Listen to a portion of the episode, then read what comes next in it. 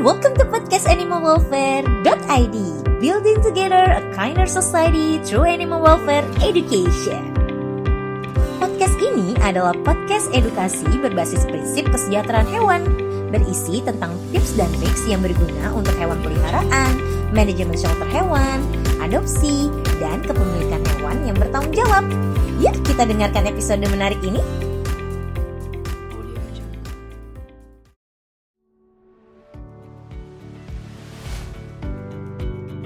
Baik, dok, kita ini uh, ada beberapa uh, isu yang terkait dengan hewan terlantar ya, makin ada marak juga video-video uh, buang kucing, apa segala macam ya.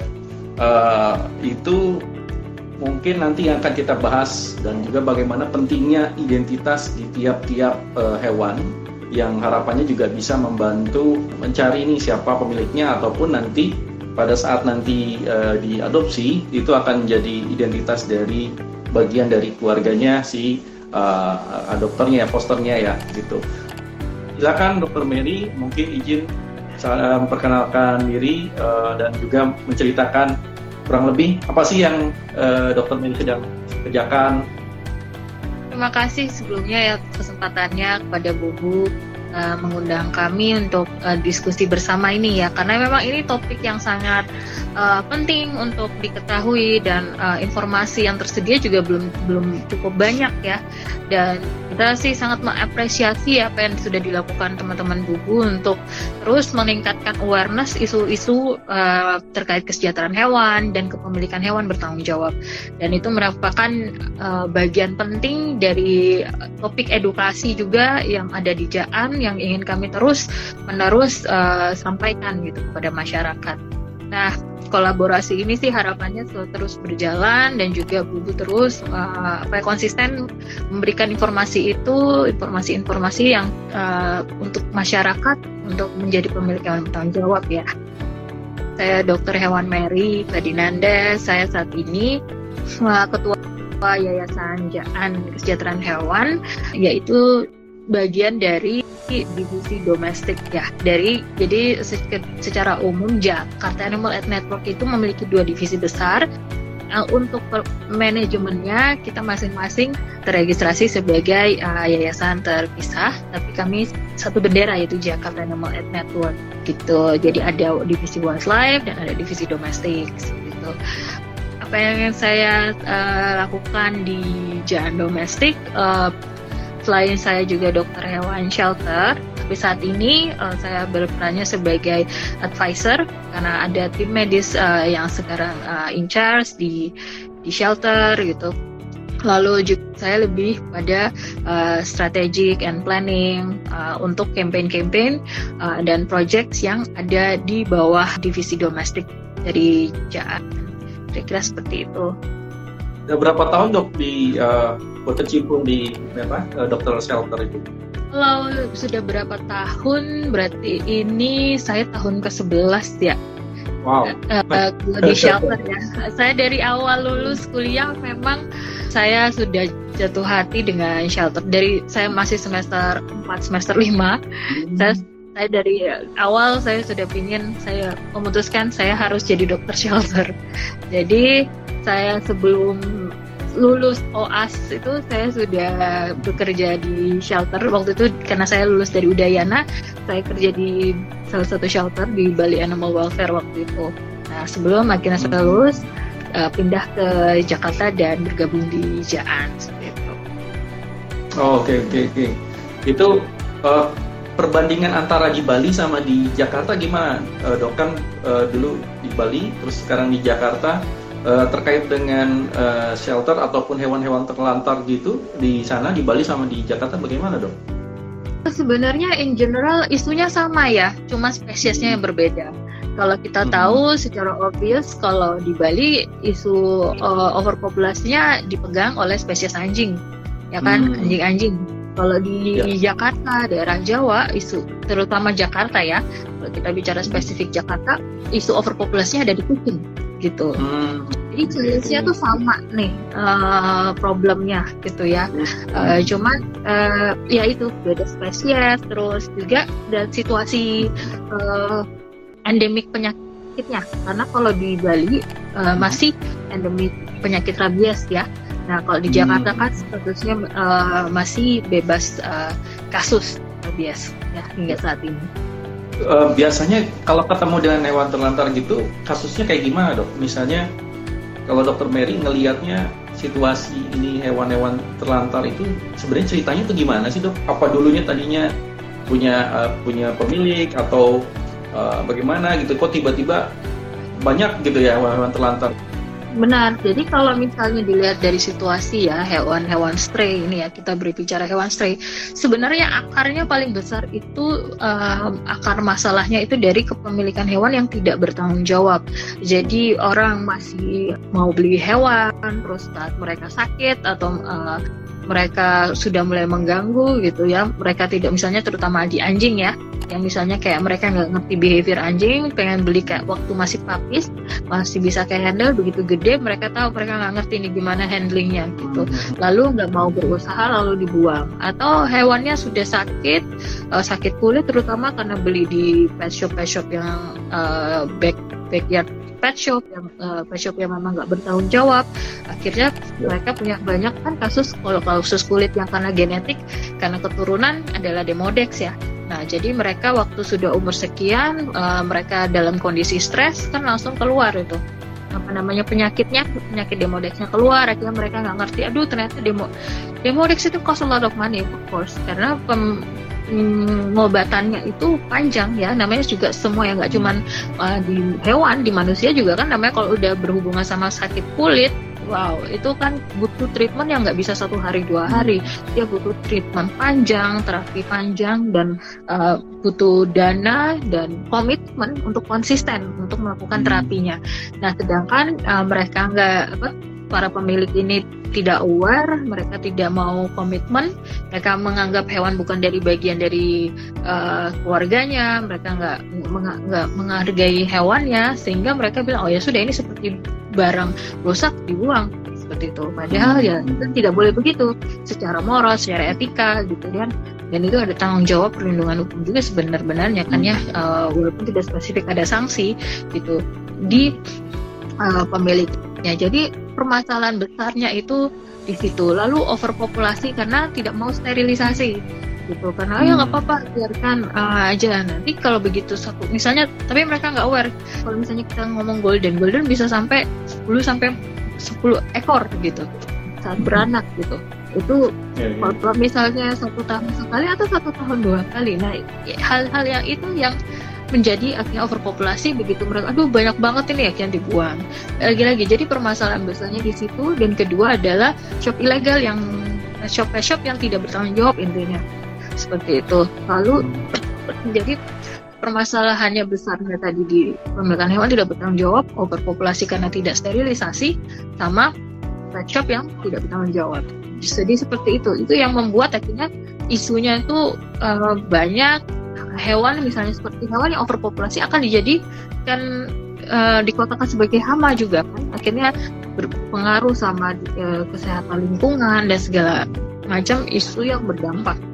Jadi sebenarnya uh, sistematis dan itu jadi saling uh, mendukung ya makin lama makin uh, banyak gitu ya. Pertama dari dilepas karena uh, apa tidak terhandle karena dari awal juga hanya ingin lebih kayak jadi hiasan ya dok. Bukan bukan jadi bagian daripada keluarga ya hiasan karena senang aja gitu ya. Kalau udah lagi sakit e, mungkin ya dari sisi ini apa jijik gitu ya karena penyakit penyakit kulit gitu ya. Terus dilepas gitu. Atau biayanya karena mahal karena tidak siap dari segi, segi anggarannya. E, dan juga tadi tidak dikontrol untuk populasinya dengan sterilisasi ya. Itu itu kayaknya memang harus ada sistemik uh, ini ya pengaturannya ya dok. Mungkin uh, kayak misalnya adopsi uh, apa adopsi itu harus ada registernya gitu apa gitu. Atau misalnya kalaupun ya beli gitu ya atau bisa bilang adopsi itu itu juga harus ada registernya ada identitasnya supaya pada saat kalau misalnya lepas itu bisa ditrace gitu kali ya dok. Benar benar. Jadi uh, waktu itu tahun sekitar tahun 2016 ya, Jaan melakukan audiensi kepada uh, gubernur saat itu uh, Pak Ahok uh, untuk uh, menawarkan solusi gitu. Kalau uh, pembuatan shelter itu bukan uh, so solusi yang sustainable gitu yang nggak berkelanjutan. Karena itu prosesnya kita hanya akan menampung menampung gitu. Adopsi rate juga nggak sebanyak nggak besar gitu ya uh, di di ini. Karena awarenessnya untuk orang adopt juga masih progress gitu. Jadi kalau kita melakukan pena membuat penampungan baru di Jakarta saat itu uh, dari Pemda kan pengen ingin melakukan itu. Nah itu yang kita uh, tawarkan uh, untuk negosiasi untuk tidak membuat solusi lain gitu yang lebih sustainable karena akar masalahnya itu tadi yang kita sebutkan adalah kepemilikan hewan yang bertanggung jawab. Nah, kalau misalnya dengan adanya identitas uh, dari masing-masing hewan gitu, mereka akan kita akan bisa lebih mudah track tracking gitu siapa ini dan kita bisa bertanggung jawab. Plus juga kalau ada pencurian gitu kan mereka bisa mengklaim hewan hewan peliharaan mereka. Lah dan akhirnya disetujui sehingga dibuatkan uh, pergub saat itu uh, yang saat ini juga masih masih dipakai yaitu pergub microchip gitu. Untuk melakukan uh, microchip dan saat itu uh, rencananya adalah diintegrasikan dengan website dari microsite-nya Pemda Jakarta saat itu ya. Uh, tapi sampai saat ini masih ya kalau untuk di Jakarta. Jadi Jakarta termasuk uh, merupakan salah satu pionir dan pertama di Indonesia yang melakukan ini ya identifikasi uh, dengan menggunakan microchip pada hewan peliharaan gitu ya. Kita senang sekali uh, itu bisa jika itu bisa di apply ke seluruh Indonesia gitu karena memang sangat penting karena bagaimana kita bisa ngeklaim kalau misalnya ini kehilangan uh, atau sesuatu terjadi kita kan bisa ngeklaim oh this is mine gitu kan. Ini ini hewan hewan saya gitu dan terdaftar gitu. Nah tapi sistem uh, saya dengar juga beberapa daerah juga sudah mulai mencoba mau mengintegrasikan uh, sistem identifikasi ini jadi ini sangat penting gitu untuk ngetrack dan terutama kalau misalnya dari uh, pet shop gitu ataupun juga terutama kalau hewan liar kan kita juga bisa lihat oh this is uh, misalnya dogs yang di area uh, pig misalnya disuntar gitu ya, misalnya ditangani sama pemerintah gitu. Jadi um, kita bisa ngelihat ngetrack uh, medical recordnya medical historinya gitu Nah itu yang kita perlu bangun sebenarnya dibantu adalah orang-orang yang memang uh, apa maksudnya IT IT expert itu bagaimana bangun sistem computerized-nya. Ini yang punya satu base database yang ada yang bisa diakses masyarakat dan juga uh, yang punya database-nya. Utama ada di servernya misalnya ya saya nggak ngerti juga IT banget ya. Cuman ini bisa ada di Pemda misalnya Pemda Jakarta gitu. Jadi kayak seperti dukcapil gitu ya Jakarta ya seperti itu loh. Itu itu sebenarnya penting sekali karena itu akan membantu sangat apa namanya baik masyarakat dokter hewan uh, uh, terus juga uh, Pemda sendiri ya dari dinas-dinas sendiri gitu untuk uh, tahu gitu kalau misalnya oh sebenarnya uh, misalnya vaks mau surveillance rabies gitu vaksinasi rabies oh dia tahu oh ini sudah sekian uh, vaksinasi rabies. Jadi bagaimana mungkin nanti jadi uh, ininya kan key index performance dari dinas segala macam.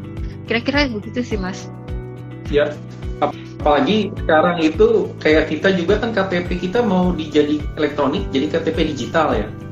Nah, itu juga uh, identitasnya kan digital itu. Jadi memang bisa dijadi jadi selaraskan tuh jadi KTP digitalnya. Saya kebayangnya ya KTP digital kita juga misalnya uh, kakaknya mungkin digital.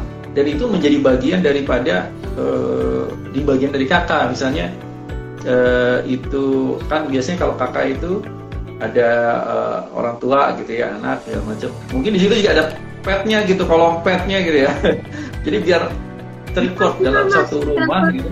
Exactly ya. karena kalau misalnya lebih baik lagi ya kalau di negara-negara lain malah ada yang uh, maksudnya ada berbayar berpajak gitu. Berpajak. Hmm. jadinya itu juga membuat uh, mereka lebih tanggung jawab lebih peduli. Plus juga uh, mereka akhirnya harus think twice gitu kalau nggak mau sterilisasi gitu. Karena kan sterilisasi ini kan untuk meng mengontrol gitu loh. Kayak memang kalau memang kita bisa nih bisa berapa kali misalnya uh, misalnya kayak oh saya mampu sih pelihara 10 ekor gitu. Ya it's okay. Tapi dan dan committed to it bukan habis gitu kamu jual anjingnya habis gitu kamu eksploitasi jadinya kan kayak gitu. Karena dia juga mau saya nggak bisa merah berarti dan do not uh, apa namanya kayak nggak nggak sterilisasi istilahnya gitu. Iya. Karena penting banget kayak kemarin juga kita sempat bahas sama uh, Kak ya mengenai financial plan untuk uh, bagaimana sebagai pet owner gitu. Jadi financial plan-nya dari uh, sebelum dia mau adopsi ataupun setelah adopsi dia udah bikin planning. Jadi kayak sekarang kan lagi tren uh, manajemen keuangan nih. Ini harusnya dimasukkan ke dalam situ kali ya dok. Jadi nggak bisa sembarang kita pisahkan daripada yang ada gitu istilahnya sisa-sisa gitu baru ke situ tapi sudah masuk di manajemen keuangan daripada si pet owner gitu ya benar-benar dan juga uh, sekarang kan juga sudah mulai banyak uh, badan-badan yang memiliki uh, program asuransi hewan ya. Nah, hmm. seperti itu. Uh, kemarin kita juga sempat uh, bahas diskusi juga sama teman-teman dari milenial ya uh, ya kita juga uh, diskusikan gitu. Kita juga sampaikan bahwa ya saat bikin perencanaan keuangan ya setiap bulan ya itu adalah bagian utamanya gitu. Jangan ya benar ya tidak bisa dipisahkan gitu. Itu memang beli misalnya uh, makanannya hewannya gitu vitaminnya uh, vaksinasinya itu harus jadi budget keuangan gitu. Ya that's why itu uh, having a pet itu is a full time commitment gitu. Dan itu harus Nah, kalau kita berhubungan uh, berhadapan dengan hewan uh, yang memiliki uh, nyawa ya gitu. Dan kita punya tanggung jawab moral dan etika untuk itu sebagai contoh kan kita pasti kalau misalnya dalam sudah berkeluarga ya kita pasti punya oke okay, maintenance mobil kita itu servis mobil itu itu barang mati. Tapi kita tahu kita punya tanggung jawab untuk uh, maintenance mobil kita ya supaya kita bisa berkendara dan uh, berkendara lebih baik gitu juga aman di jalan gitu. Itu barang itu barang istilahnya barang mati gitu ya uh, transportasi kita gitu motor atau mobil gitu Nah, sama halnya dengan uh, hewan kan gitu.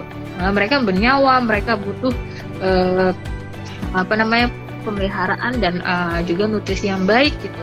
Karena dengan kita melihara dengan baik, nutrisi yang baik, melakukan tindakan pencegahan uh, rutin, misalnya dengan pemberian obat cacing dan vaksin, nah kita saving cost juga kan untuk kalau misalnya uh, permasalahan uh, penyakit sama seperti kita kalau kita mau tetap sehat ya kita harus budgetkan misalnya uh, gym atau fitness atau apa ya karena kita tahu karena kalau sakit lebih mahal lagi.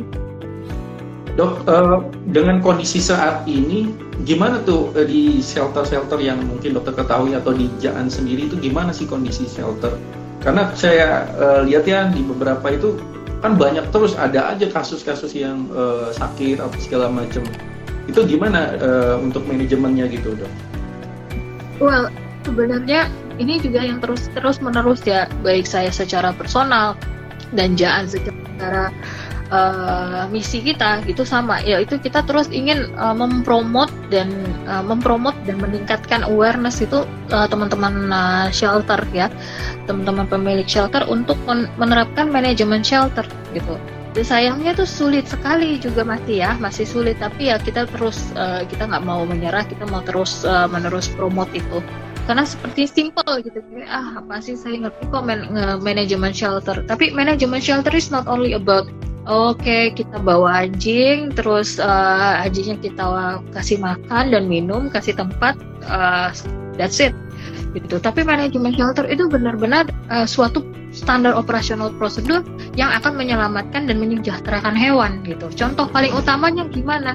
Ya kayak kita kalau misalnya tahu banyak banget kasus di shelter yang uh, problemnya misalnya uh, wabah gitu, misalnya wabah distemper, wabah parvo atau apa. Nah, itu yang perlu di retract bagaimana fasil, apa namanya housing facility-nya gitu. Fasilitas terus desain facility dari si shelter itu bagaimana. Jadi misalnya paling contoh paling benar.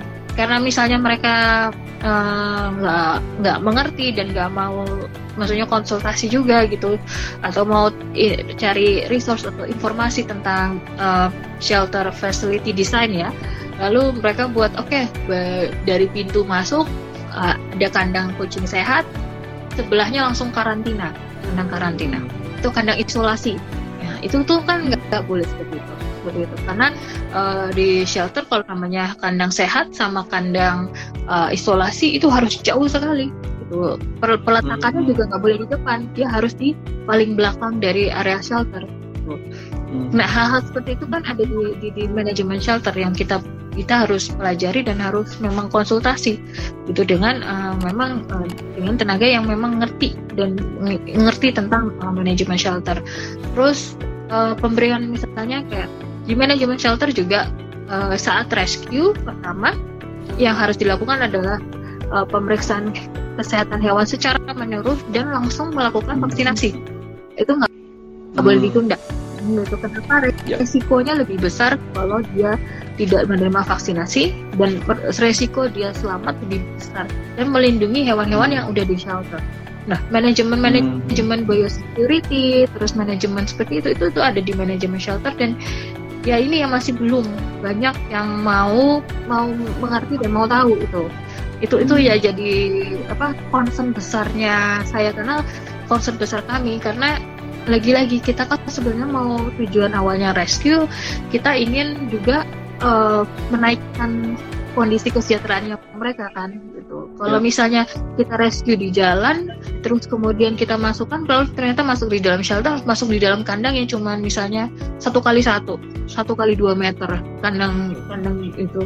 Karena kandang-kandang seperti itu kan tidak boleh di kalau secara welfare ya tidak boleh dilakukan kecuali uh, dia sedang sakit dan dia lagi menerima uh, terapi. Itu beda. Tapi kalau untuk kandang sehari-hari kennel box itu is not acceptable untuk dijadikan kandang uh, kandang hidup gitu. Karena nggak boleh.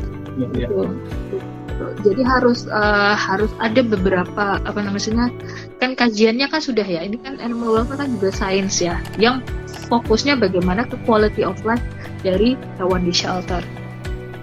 Kalau dampak uh, dari stray animal ini terhadap uh, lingkungan sekitar gimana dok kalau yang dokter lihat itu? Ini kan kita kan mengenal konsep one health ya one health one welfare gitu.